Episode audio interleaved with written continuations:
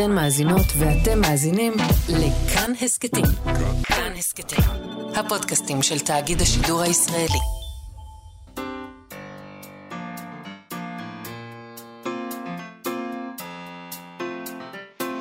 מה שכרוך עם יובל אביבי ומה יעשה לה.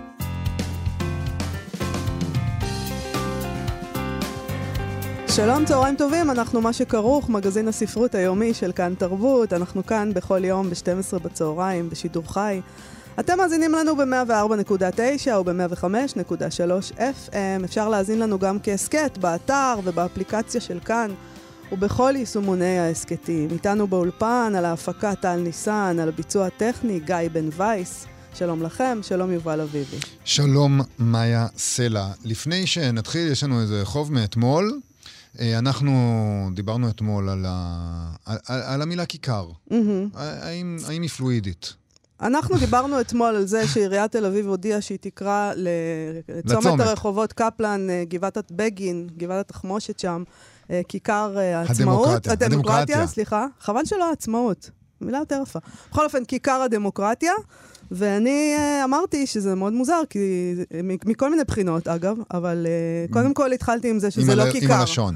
עם הלשון, אה, עם העברית, עם ההגדרות. זאת לא כיכר. אז אה, תשמעי, קיבלנו אה, על דברנו, גם על זה וגם על דברים אחרים, תכף נגיע אליהם, קיבלנו תגובה מעיריית תל אביב-יפו. אני מאוד שמחה שבעיריית תל אביב-יפו מאזינים למה. שכרוך, שרון חולדאי מקשיב לנו. אה, אה, אני אמרתי גם שזה תעמולת בחירות, זאת אומרת, לא השתמשתי במילה הזאת, אבל הנה, עכשיו אני אומרת. תכף נגיב גם לזה. אמרתי כל מיני דברים, בוא נשמע מה הם אומרים. אז קודם כל, אה, הם אומרים אה, לגבי הלשון, לגבי השפה. זה דבר שחשוב בעיריית תל אביב, ואני אני, אני מת על זה שזה, שהם הקדישו לזה זמן. הם אומרים, חשבנו על זה. חשבנו על זה שכיכר, הם אומרים, זה מוגדר כשטח פתוח שבו מתאספים אנשים. וזה נכון שביום יום האזור הזה באמת לא משמש לדבר הזה. זה צומת סואן אה, של מכוניות, שאם תתאסף בו בדרך כלל חבורה גדולה של אנשים, יקרה אסון. אבל הם אומרים, אה, זה הפך לכיכר העיר החדשה. אה, אה, בחודשים, גם בגלל, דרך אגב, החפירות בכיכר רבין, הם אומרים, הם מצאנו, מצאו מקום חדש, המוחים. בפועל הם אומרים, מה שקורה בחודשים האחרונים, בחצי שנה האחרונה במקום הזה, זה שימוש בחלל הזה, במרחב הזה, ככיכר העיר החדשה, ועל כן מוצדק ל- להשתמש, והם התייעצו עם אנשי לשון ועם אנשי מרחב עירוני וכולי וכולי, וזה כן כיכר. לגבי הטענה זה של... לא כיכר, אבל זה כן אפשר לקרוא לזה כיכר. אפשר לקרוא לזה כיכר? אנחנו יכולים מתוקף- לקרוא לכל דבר איך שאנחנו רוצים. אגב. לא, מתוקף העובדה שזה שטח פתוח שבו מתאספים אנשים באופן רגיל. כיכר העיר, זו כיכר העיר עכשיו, הם אומרים. כן.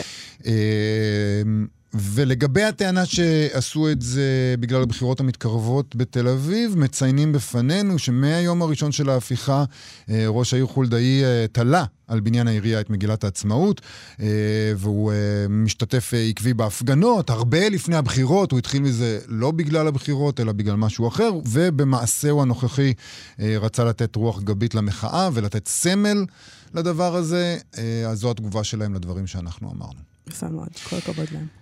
אה, לא הם לא הגיבו, אגב, על הטענה שאין רחוב שולמית אלוני בתל אביב. לא, על זה לא, על זה, כנראה פספסנו. אוקיי. כנראה את הנקודה הזאת פספסנו, אבל בטח, אה, את יודעת, הם מאזינים. אז מחר תהיה תגובה אוקיי. לזה. אז אה, מר חולדאי, אנא ממך. אנא ממך, כן. הגיבו, הגיבו גם על זה. אה, אז לא בלתי קשור לזה. כן, על מה נדבר היום? בוא נשמע. ריאליזם קפיטליסטי של מרק פישר, זה, ה, זה הדבר שנדבר עליו. זה באמת קשור לזה. זה. זה פשוט אין מה אני לעשות. יודע, אין מה לעשות, עולם זה של נכון. דימויים, זה כיכר נכון. הדמוקרטיה. זה כן. נכון, ריאליזם, עולם של דימויים, סליחה, ריקים, כן? ריקים, ריקים, כן. סליחה. כן. זה לא אני אמרתי, זה, לא, ה- זה לא אתה, חס זה ההיגיון לא התרבותי של. הפוסט-מודרניזם המאוחר, כן. זה, ככה זה מוגדר, זה דימויים ריקים. סלבוי ז'יז'ק אמר על ריאליזם קפיטליסטי של מרק פישר, שהוא פשוט האבחון הטוב ביותר של מצבנו. מהו המצב הזה בעצם? אז זה המצב הזה שבו קל לנו יותר, וזו אמרה מאוד מאוד ידועה, קל לנו לדמיין יותר אה, אה, את סוף העולם מאשר את סוף הקפיטליזם. כי אנחנו יכולים לדמיין שואה גרעינית או שואה אקלימית מאשר... סוציאליזם נגיד, או... או או אפשרות אחרת, שלא משהו- אנחנו לא כן, חושבים על זה בכלל, כי אחר. זה- אנחנו מתייחסים לזה כאל הטבע, זה מצב טבעי כזה, קפיטליזם. זה נראית לנו השיטה היחידה כן. שאפשר. נכון. קיבלנו אותה עם לוחות הברית בהר סיני, נכון. ומשם והלאה זה אין מה לעשות. זו השיטה. אה, כמו לא תרצח. נכון? כן. אנחנו לא רוצחים. נכון? אז מרק פישר היה הוגה ומבקר תרבות בריטי, בספר הזה הוא מנתח את התפתחות הריאליזם הקפיטליסטי, הוא מראה איך ההון הגדול השפיע על כל תחומי החיים, פשוט חדר לכל מקום, והיופי שהוא מראה את זה שם, זה איך כל ההתנגדות מנוכסת על ידי, הוא כותב שם על קוד קוביין. זה, זה קורע לב, הדבר זה היה הזה. רגע כל כך מרגש בשבילי. הוא כותב הוא על כותב, קוביין, איש לא גילם את המבוי הסתום הזה ואת המאבק בו יותר מקורט קוביין. ב- בלאות הנוראה ובזעם חסר המושא שלו, דומה שקוביין נתן קול מותש לייאוש של הדור של אחרי ההיסטוריה. דור שכל צעד שלו נחזה, נקנה ונמכר עוד לפני שנעשה. הוא אומר שם, אין דבר ש-MTV אהבה יותר מאשר לשדר התנגדות ל-MTV. ב-MTV. נכון? מה שמוכר, שזה- יובל, מה שמוכר. זה אולי האסנס של ריאליזם ואחרי קפיטליסטי. זה שואלים, למה קורט קוביין התאבד? הוא היה מיואש, כי מסחרתם אותו, בגלל זה. אה, או שהוא היה הוא בדיכאון. הבין, הוא הבין, הוא הבין את כל הדבר הזה של, ה, של ההצלחה ושל זה שהוא מוצר. זה מה שקרה. תשמעי, יש פה גם דרכים אה, לצאת מזה, שאני סקפטי לגבי מידת האפשר, אבל יש, יש אופציה. חבל מאוד שאתה סקפטי לגבי זה. יצאו מכל מיני דברים. התגברו נכון. על היטלר, על סטלין, אז על זה לא התגברו. בחייך. מה יש לך? אה, יכול להיות, יכול להיות, ובעיקר בגלל ההשפעה של הספר הזה, כי זה ספר שתורגם ל-29 ש- שפות, והוא היה סוג של מניפסט השמאל. אה, של השמאל החדש, של כן. השמאל החדש בראשית המאה ה-21, והנה עכשיו הוא מתורגם גם לעברית, כדי שגם אנחנו נוכל להבין מה מצבנו, סוף סוף. מול מה אנחנו עומדים? אנחנו נדבר היום עם פרופסור תמר הרמן, שתרגמה אותו, אה, ונדבר גם עם חיה גלבוע שלנו בפינת התלמוד שלה. לקראת תשעה, אנחנו מתקרבים לתשעה באב, כן, ואנחנו ננסה להבין למה חרב הבית, ממה מזהירים אותנו חכמינו, נכון, והאם אנחנו יכולים ללמוד מזה. נכון. ואנחנו מתחילים עם משבר הספריות הציבוריות, שדיברנו עליו פה כמה וכמה פעמים. ועוד נדבר עליו בעתיד. עושה רושם שבינתיים הגיעו לאיזשהו פתרון, אה, לפחות לחודשים הקרובים. אה, אולי את הברדק הכללי שם ייקח יותר זמן לפתור, אבל אתמול קיבלנו הודעה מהדוברת של שר התרבות מיקי זוהר, והם כותבים שם שתקציב ופעילות הספריות הציבוריות יחזרו לסדרם. ככה הם כותבים, משרד התרבות והספורט הגיע לסיכום מול זכיינית הרכש של הספריות הציבוריות, כך שהספריות ימשיכו לפעול בצורה סדירה. שים לב, זכיינית הרכש, זה ממש כאילו מרק פישר פה מעלינו.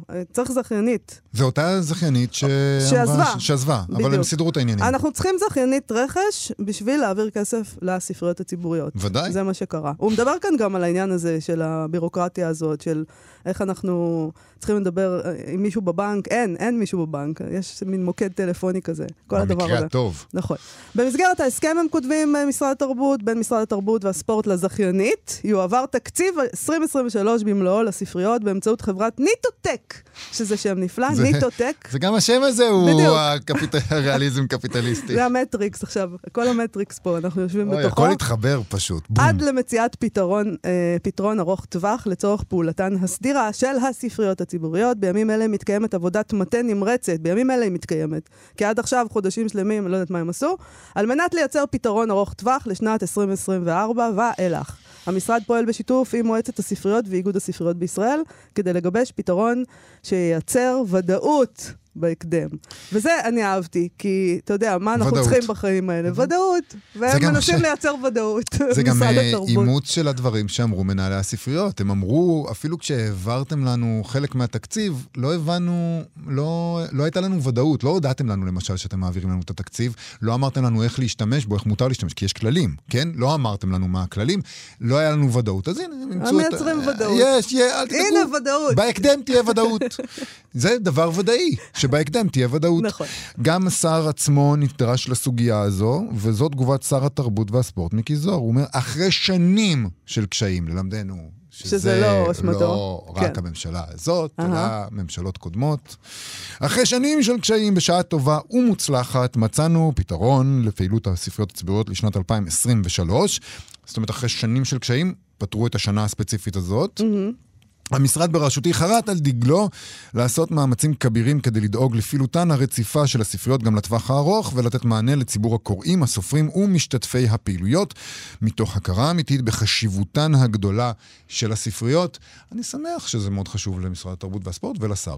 אני שמחה שאתה מאמין. אני פטי. אדם מאמין כי מי שמאמין לא מפחד. גם מנכ"ל משרד התרבות והספורט הגיב, נכון? נכון. הוא אמר, אה, כפיר כהן נדרש לסוגיה גם הוא, ואמר, הספריות משמשות כמרכז תרבות עירוני חשוב ומשמעותי לכל הגילאים ולתרבות בישראל. אני מודה להנהלת המשרד, לאנשי המטה ולראשת מנהל התרבות על ההסכם.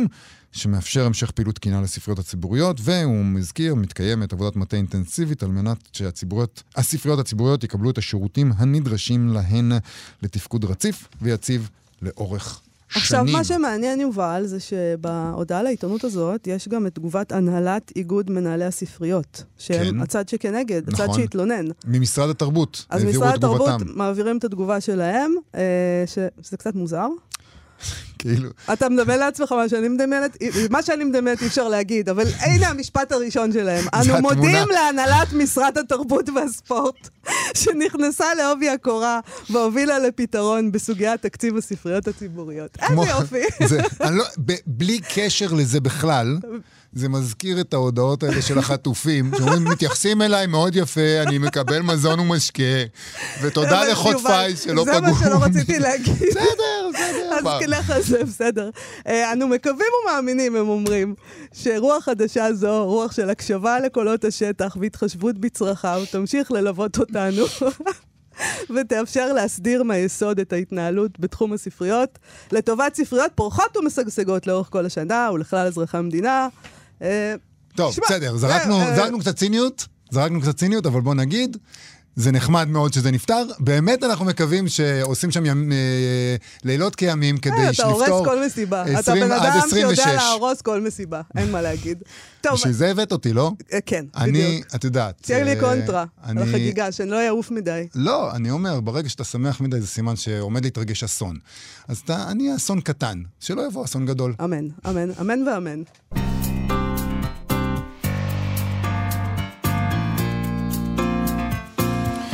מה שכרוך בכאן תרבות, חזרנו. בואי נודה, מאיה, שאנחנו מוקסמים מהאמירה הזאת, שיותר קל לנו לדמיין את סוף העולם מאשר את סוף הקפיטליזם. נכון, אני מודה.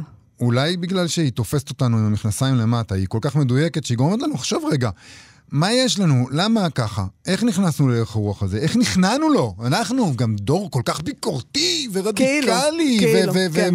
ומואר. כן, יש לנו ריחוק אירוני ואנחנו כאילו מבינים את השיטה, אז כן. אה, אנחנו חושבים שאנחנו כאלה חכמים. בדיוק, אבל זה גם משהו שפוקו אמר. זה שאתה רואה את רשת הכוח לא אומר שאתה יכול להתנגד לכוח, ואנחנו נכון. פשוט אמרנו, אולי מספיק לראות את הכוח. זה בדיוק מה שאנחנו אמרנו. בדיוק, אבל אולי יש שיטות יותר טובות. אולי? בשעה טובה ומוצלחת ראה אור עכשיו, ספר שנחשב למניפסט של השמאל החדש של המאה ה-21, הוא תורגם כבר ל-29 שפות. הספר ריאליזם קפיטליסטי, האם אין אפשרות אחרת? שכתב מרק פישר ויצא עכשיו בהוצאת דביר.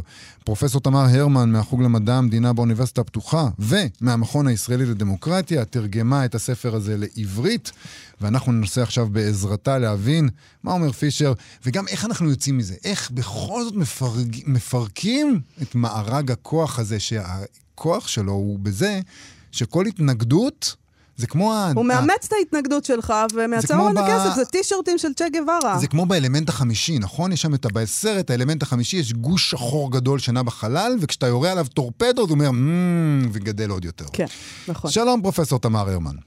שלום וברכה.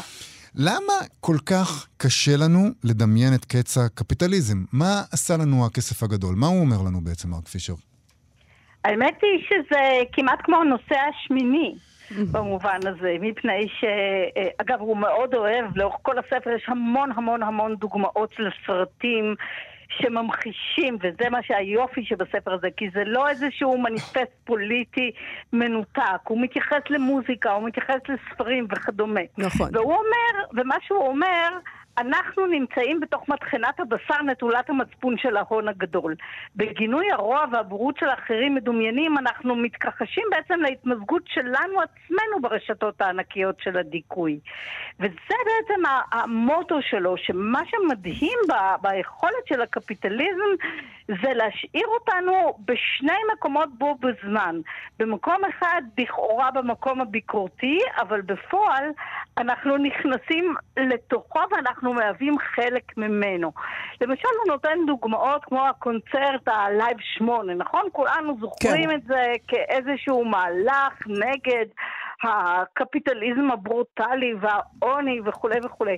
אבל בסופו של דבר הוא מראה שזה נשאב פנימה לתוך כל המערכת הזאת, ושכל המערכת של היחצנות מסביב, ושכל המערכת של בניית הפלטפורמות השונות וההפצה של זה, בסופו של דבר מזגה את זה בתוך ההון הגדול. אבל גם בעצם מה שהוא אומר על כל האירועים האלה, זה שבסדר, אנשים כמו בונו, שהם חלק מההון הגדול, מארגנים את ה Live שמונה הזה, ולטובת הרעבים באפריקה או משהו, אה, ואז, אה, אבל זה במקום להיות פוליטיים בעצם, זה מה שהוא אומר.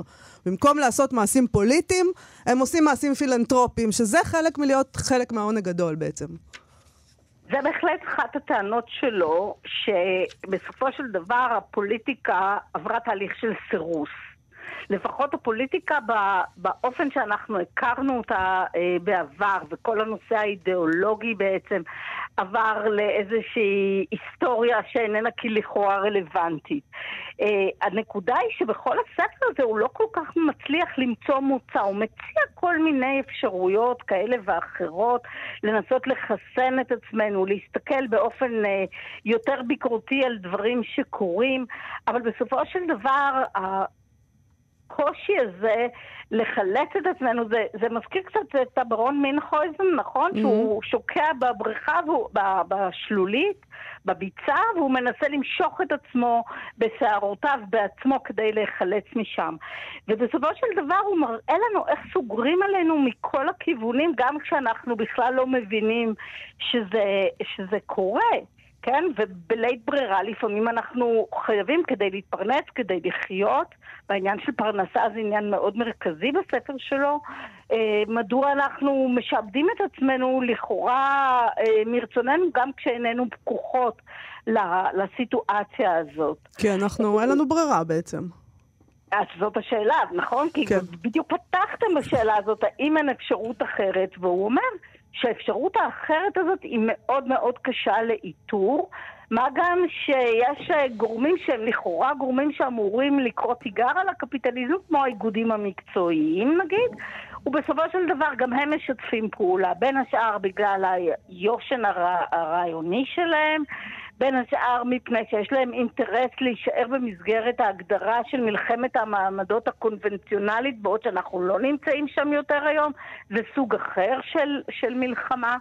ואחת הדוגמאות המפוארות שגם קשורות, ל, בלי ספק, למצב האישי שלו, שהרי הוא עצמו התאבד ב-2017, אה, מתוך אה, דיכאון גדול, אה, כשהוא לא הצליח לקבל טיפול רפואי ראוי.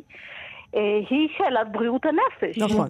הוא מדבר הוא על מדבר... הדיכאון כעל דבר שאנחנו חושבים שקשור אלינו באופן אינדיבידואלי, אבל הוא בעצם, זה, החבר... זה תוצר של החברה.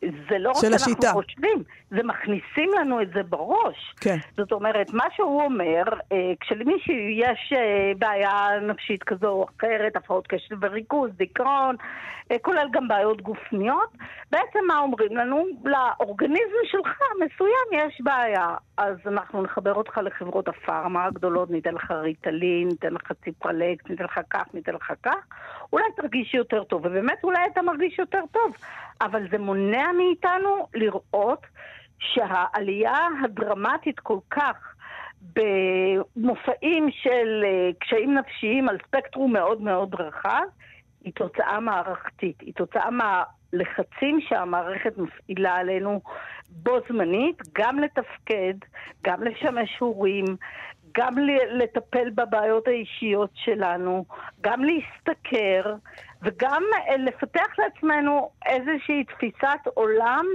ביקורתית אמיתית, לא ביקורתית אה, על פניה, כמו שחלק גדול מהביקורות אה, שאנחנו קוראים ושומעים אה, נמצאות על כל אה, עיתון אה, אינטלקטואלי או פסבדו-אינטלקטואלי. מה הוא היה אומר, נגיד, על אה, מחאה מהסוג שאנחנו רואים אה, היום?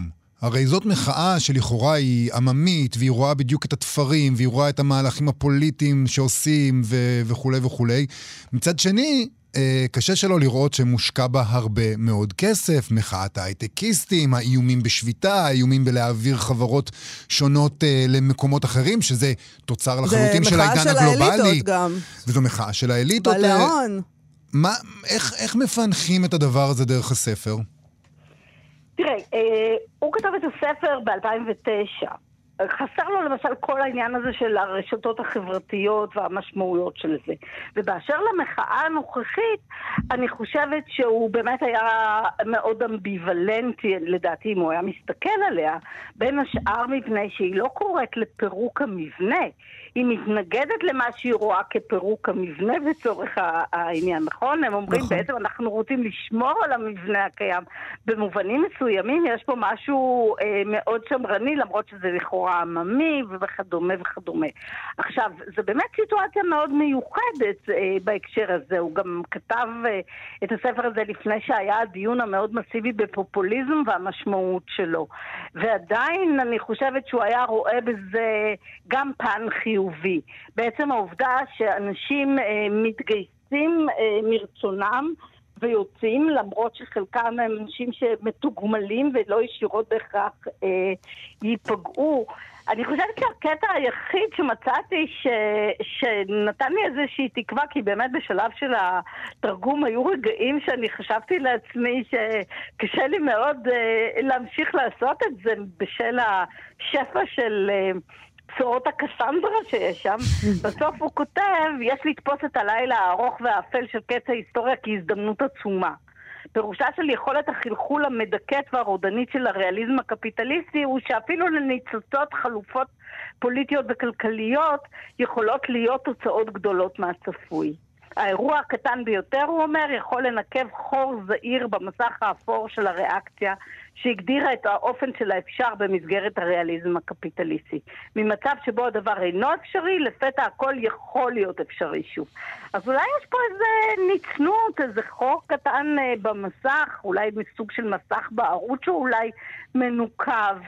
אה, אבל זה הקטע היחיד שהוא באמת באמת אופטימי בכל הספר הזה. התרגום של הספר הזה מבחינתך, את גמרת לתרגם אותו, היית מעט מדוכדכת, בוא נגיד?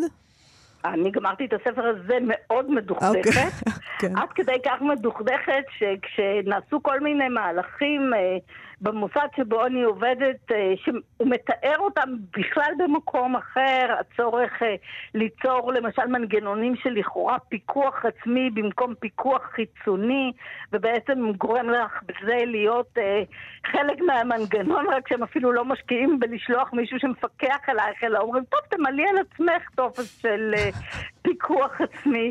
אמרתי לעצמי, מה שנראה טוב הוא לפעמים כל כך כל כך גרוע במהות. הוא תפס כאן משהו שבאמת צריך להיות אה, אופטימיסט אה, מושבע כדי לגמור את הקריאה ועדיין להיות עם איזושהי אה, תקווה. אז לכן קראתי לכם את הפרק האחרון, שאולי בכל אופן יש נקב בתודעה שלי ונקב בתודעה של רבים אחרים שאולי יקראו את הספר.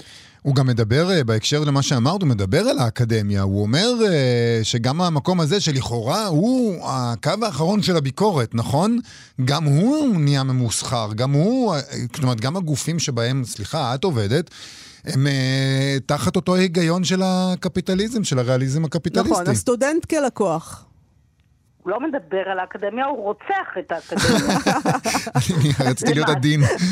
כן. כן, הוא למעשה אומר שבלית ברירה, הוא אגב לא מציג את זה ככניעה מרצון, הוא אומר שנוצר מצב שבו האקדמיה הפכה להיות עסק, כמו כל דבר אחר, ובמיוחד האקדמיה במקומות שבהם היא תלויה במדינה. זאת אומרת, זה פחות יכול להיות לפעמים דווקא במקום שעובד יותר השוק החופשי, אבל במקומות כמו בריטניה, שעליה הוא כותב, הוא אומר, אה, הואיל והמקומות אה, שבהם לומדים לימודים אקדמיים כאלה ואחרים, כי הוא מתייחס גם הרבה למכללות וכולי, לא רק לאוניברסיטאות מחקר, הם בעצם ניזונים מכסף שמגיע מהמדינה. המדינה יוצרת לה אה, כללים לחלוקת משאבים, ובלית ברירה אנשים אה, נכנסים לתוך מצב שבו הם מתאימים למשל את התכנים של הלימוד שלהם וגם מוכנים לסבול בכיתות שלהם דברים שבנסיבות אחרות זה היה בלתי אפשרי. ובלתי נסבל ובלתי מתקבל על הדעת כאשר תלמידים נכנסים לכם לכיתה והם אוכלים בכיתה. או אה, יושבים עם אוזניות, אה, הוא מתאר כל מיני דברים, כן, אבל התלמיד הוא לקוח, הוא שילם, הוא יכול לעשות מה שהוא רוצה. זה אה, נכון. אני שומעת הרבה מרצים מתלוננים על, הדברים האלה. אני רוצה לשאול אותך לסיום, האם יש לך דרך להעריך, אמרנו שהוא תורגם ל-29 שפות, יש לך דרך להעריך את ההשפעה של זה? מלבד זה שעלה בדעתי שזה מין מניפסט, אז אנשים יכולים ללכת עם זה בכיס, קוראים לזה מניפסט, ואז אה, גם סקסי, וזה בעצם אה, מוצר, הפך גם להיות מוצר כזה סקסי של מהפכות. תראי, אני, אנחנו לא יודעים למדוד השפעות של דברים בצורה חד-חד ערכית ולהגיד רק זה השפיע ולא דברים אחרים, אבל אני הופתעתי מכמות האנשים הצעירים שיצרו איתי קשר אחרי הפרסום ואמרו, אנחנו מכירים את זה, קראנו את זה, זה שימש לנו איזשהו נדבך בבניית תפיסת העולם שלנו. אנשים צעירים. כן. וזה קצת מפתיע אותי, כי הספר התפרסם סך הכל לפני די הרבה זמן. אז יש לו איזשהו אה, מהלך. אבל אנחנו יודעים שגם המניפסט הקומוניסטי שיחק תפקיד, וגם מניפסטות אחרים שיחקו תפקיד, וגרמשי שיחק תפקיד. האם זה יביא לקץ הקפיטליזם? לא בטוח. אם משבר 2008 לא הביא, אז אני לא יודעת אם ספרון הזה, אבל אה, לעולם אל יתייאש אדם מן הרחמים. מעניין שהקפיטליזם לא זקוק למניפסט. אה, פרופסור תמר הרמן, תודה רבה לך על השיחה הזאת. ריאליזם קפיטליסטי, האם אין אפשרות אחרת? אנחנו נמשיך, נמשיך לתהות ואולי לדמיין. מרק פישר כתב את זה, יצא עכשיו בתרגומך בהוצאת דביר. תודה רבה לך. תודה רבה לכם. להתראות. עכשיו במה שכרוך. קוראת לסדר. מה שכרוך בכאן תרבות, חזרנו עם הפינה שלנו קוראת לסדר, עם החברותא שלנו, חיה גלבוע, אה, שאנחנו מדברים אהלן. איתה על ענייני תלמוד. היי חיה גלבוע. שלום, שלום. שלום, אנחנו לקראת תשעה באב, אנחנו מדברים היום על אה, חורבן הבית, אה, או אולי איך... אה, איך לא? להימנע איך לא? מזה, או מה לא לעשות, אני לא יודעת בדיוק. בוא, בוא נשמע אותך, מה, על מה מדובר? כן. אז uh, בתלמוד, במסכת גיטין, יש אוסף של סיפורים, שהם נקראים uh, בשם כולל אגדות החורבן. והם גם, כמו שאמרת, הם מתארים את השקיעה התרבותית באותה תקופה, והסוגיות האלה בעצם הן מנסות לתת איזושהי תשובה מוסרית, לא, דווקא לא היסטוריוגרפית, מהמם. לשאלה של למה חרבה ירושלים, או אפילו על שאלה יותר פשוטה, למה המציאות השתנתה.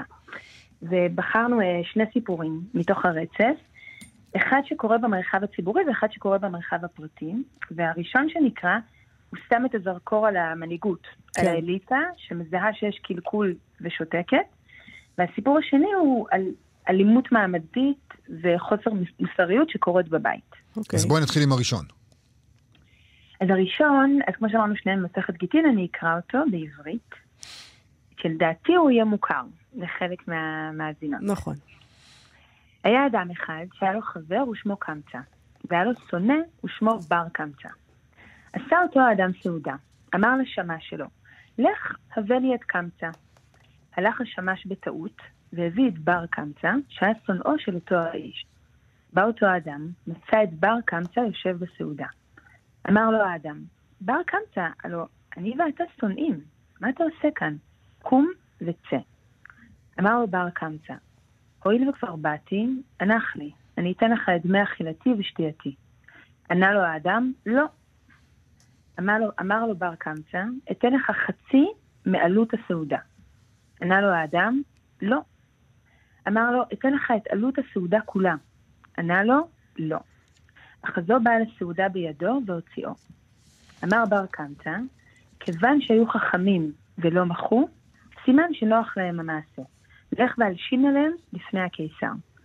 הלך ואמר לקיסר, מרדו בך היהודים. אמר לו הקיסר, מי אמר? אמר לו, הנה, שלח להם, לחכמי היהודים, קורבן. אם הם יקריבו אותו, אז הם לא מרדו בך. שלח בידו עגל משובח. במהלך הדרך הטיל בר קמצא מום בניב השפתיים של הקורבן. חשבו החכמים במקדש להקריב בכל זאת הקורבן, משום שלום מלכות.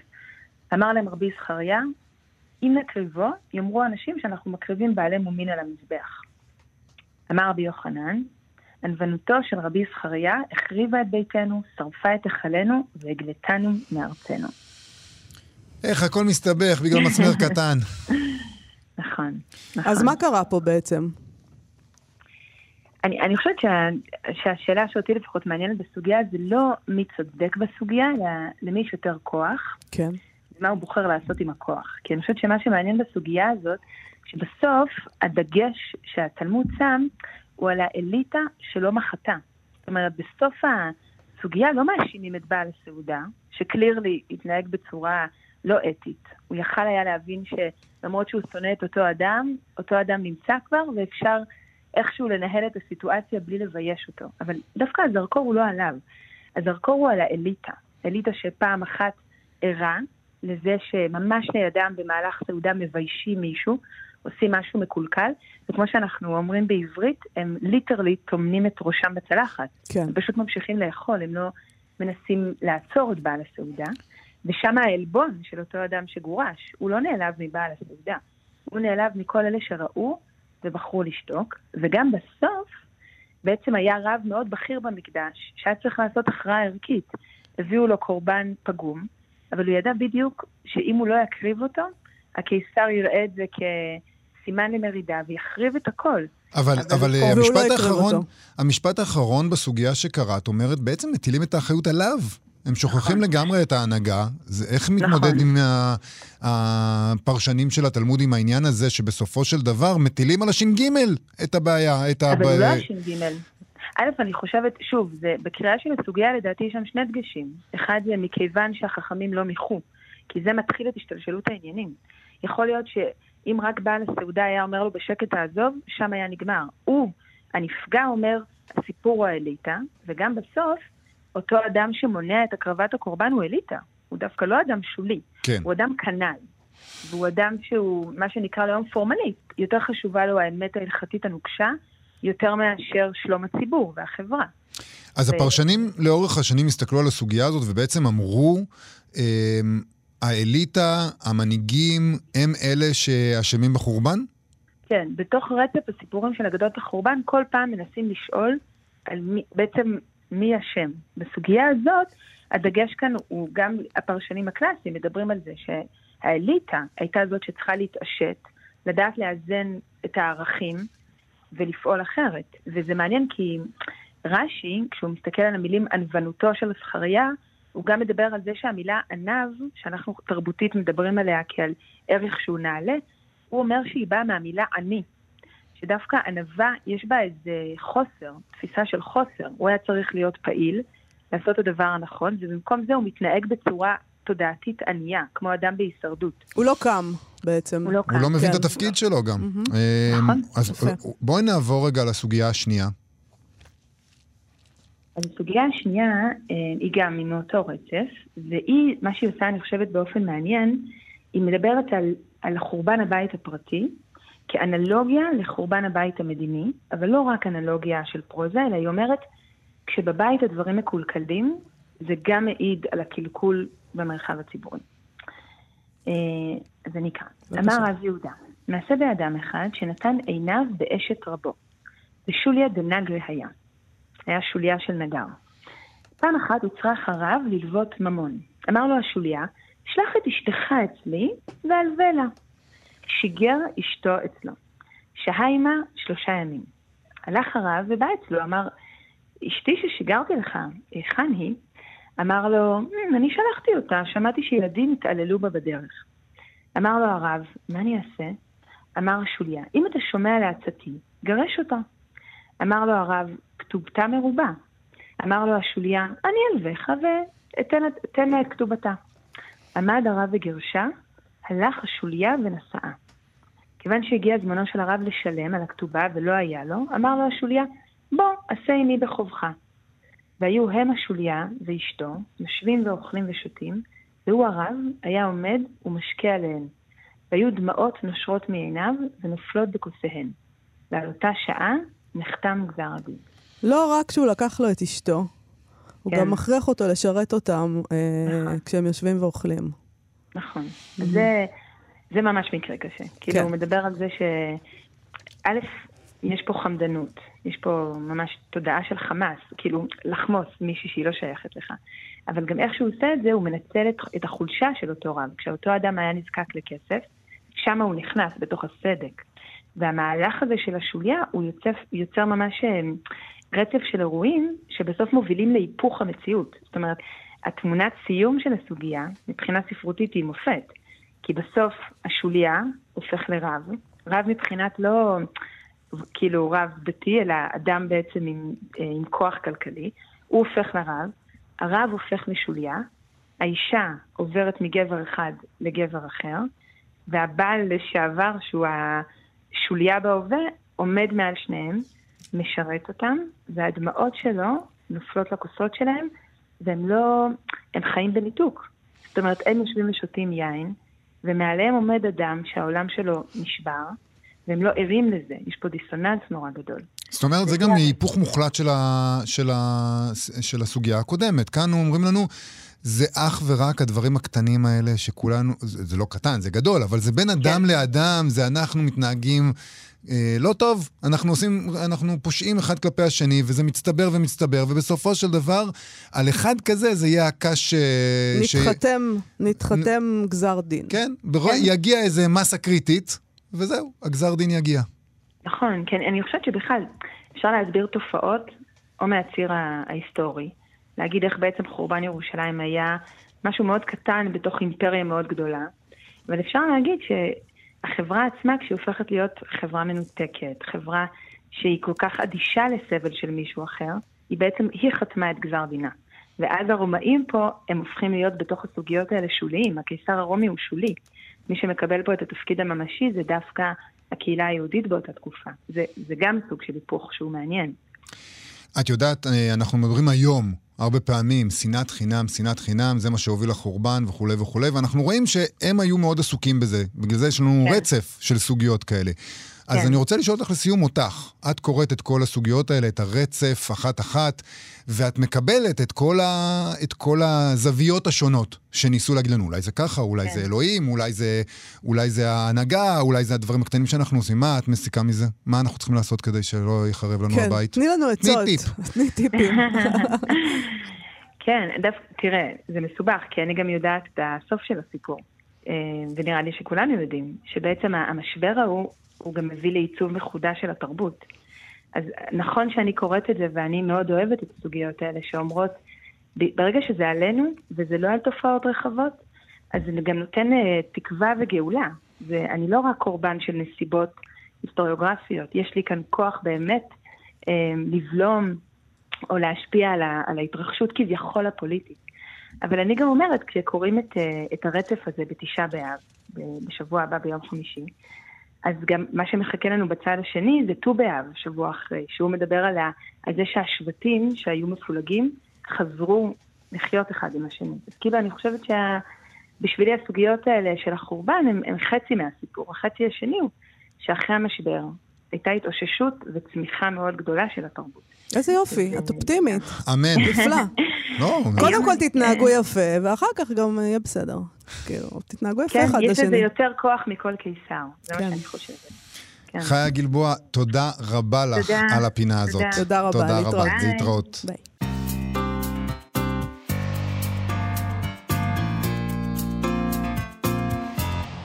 מה שכרוך בכאן תרבות, חזרנו לסטטוס ספרותי שכותב עידו גפן, שעכשיו יוצא לאור, ספרו השני, והוא מקדם את הספר בפייסבוק באמצעות הסיפור הבלתי יאמן. יאמן, אבל מדהים, אה, שדיברנו עליו כבר כאן, אה, כאן כבר כמה פעמים, כולל הזוויות הישראליות שלו, שזה מעשה, מעשה התרמית והפישינג בתעשיית המולות הבינלאומית. נוכל דיגיטלי, מכיר היטב את הז'רגון ואת כל הנהלים של עולם הספרים הבינלאומי, פשוט עבד על כל מיני גורמים, עורכים, מגיהים, סופרים, אנשי הוצאות לאור, מכל מיני מדינות, כדי, כל מה שהוא רצה זה לקבל כתבי, כתבי יד שטרם פורסמו. נכון. זה היה סיפור ש, שדובר עליו רבות, והוא נתפס, והנה עידו גפן נותן עוד זווית ישראלית.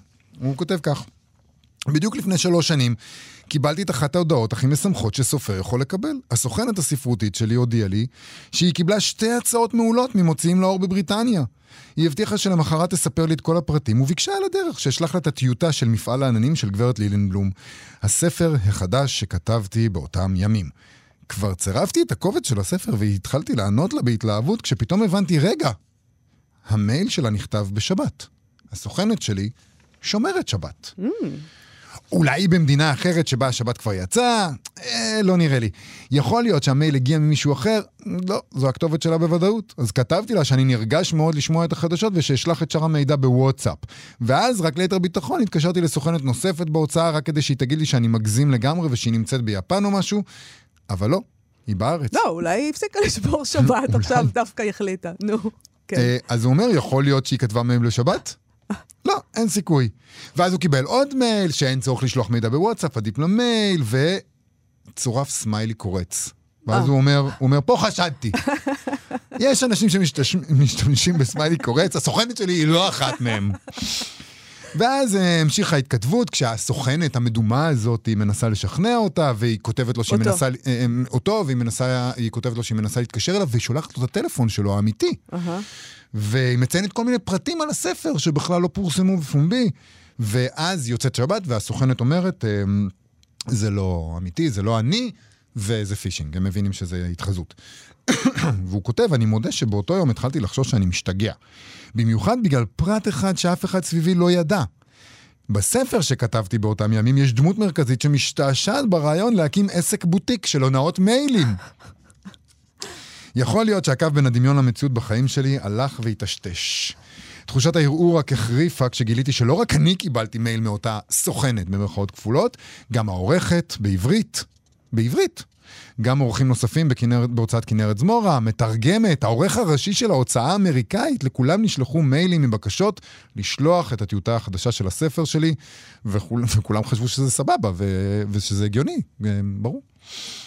וכל זה קרה, מסתבר, הוא אומר, במשך תקופה ארוכה, ו- והוא ממשיך וכותב וכותב, והוא אמר, עברה עוד חצי, אה, שנה וחצי, אה, ועוד הרבה מחשבות מטרידות בעניין, עד שבוקר אחד התעלומה נפתרה. לתיבת הדואר שלי הגיע מייל נוסף מהסוכנת, האמיתית, כן? האמיתית, עם לינק לכתבה בניו יורק טיימס, בניו יורק טיימס שהסעירה את הספרות העולמית. ה-FBI עצר אדם החשוד בגניבת כתבי יד של ספרים שטרם פורסמו, ויש שם את השם שלו, פיליפו ברנר, ברנר, ברנרדיני. פיליפו ברננדיני, מה, הוא איטלקי? הוא איטלקי, כן. הוא איטלקי, הוא עבד בהוצאת ספרים, בגלל זה היה לו את כל הלינגו הנכון. הוא מואשם שהתחזה ועונה וניסה לגנוב מאות כתבי יד שלא פורסמו, ויחד עם עידו גפן, היו עוד כמה אלמונים. עוד כמה אלמונים, כמו מרגרט אטווד, איאן מקיואן, סלי רוני, אית'ן הוק. היה לו ספר, כן? כן. והוא נעצר, ולכאורה התעלומה המשונה סוף סוף אה, הגיעה לסיומה, אבל לא באמת. הוא כותב כך, שתי השאלות הכי מעניינות בכל הסיפור לא נפתרו עד היום. למה הוא גנב את הספרים האלה? מה בדיוק הוא עשה איתם? אף אחד לא יודע, והוא גם לא מוכן לספר. חלק מהשמועות, שזה בשבילי פעם ראשונה, אני, שמע, אני שמעתי שהוא פשוט רצה לקרוא אותם ראשון. שהוא... אה, שזה קורא- מאוד מתאים לעידן הנוכחי. להיות, אני אה? ראשון, אני שומע את השיר הזה ראשון, ואני כבר משהו- קראתי ראשון. יש בזה משהו נחמד כמעט. כמעט, כן. כאילו, כל מה שהוא רצה זה לקרוא. נכון, נכון. הוא פשוט נגמר לו.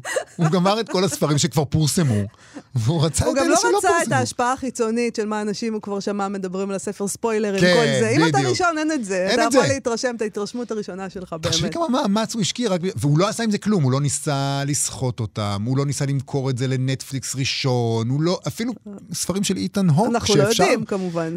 לא, מה הוא לא- אומר, לא עידו נמצא- גפן? אז הוא אומר שהדבר הזה, שזה אני לא שמעתי, שזה היה חלק ממבחן קבלה לקבוצת האקרים סודית. אחרים אמרו שהוא מכר את הספרים באזור מסוים באוסטרליה. באזור שבו אין אכיפה. על זכויות יוצרים. כאילו זה נשמע... אה, כן, מפוקפק. והוא עשה את זה באוסטרליה. אוסטרליה זה לא כזה רחוק, חבר'ה.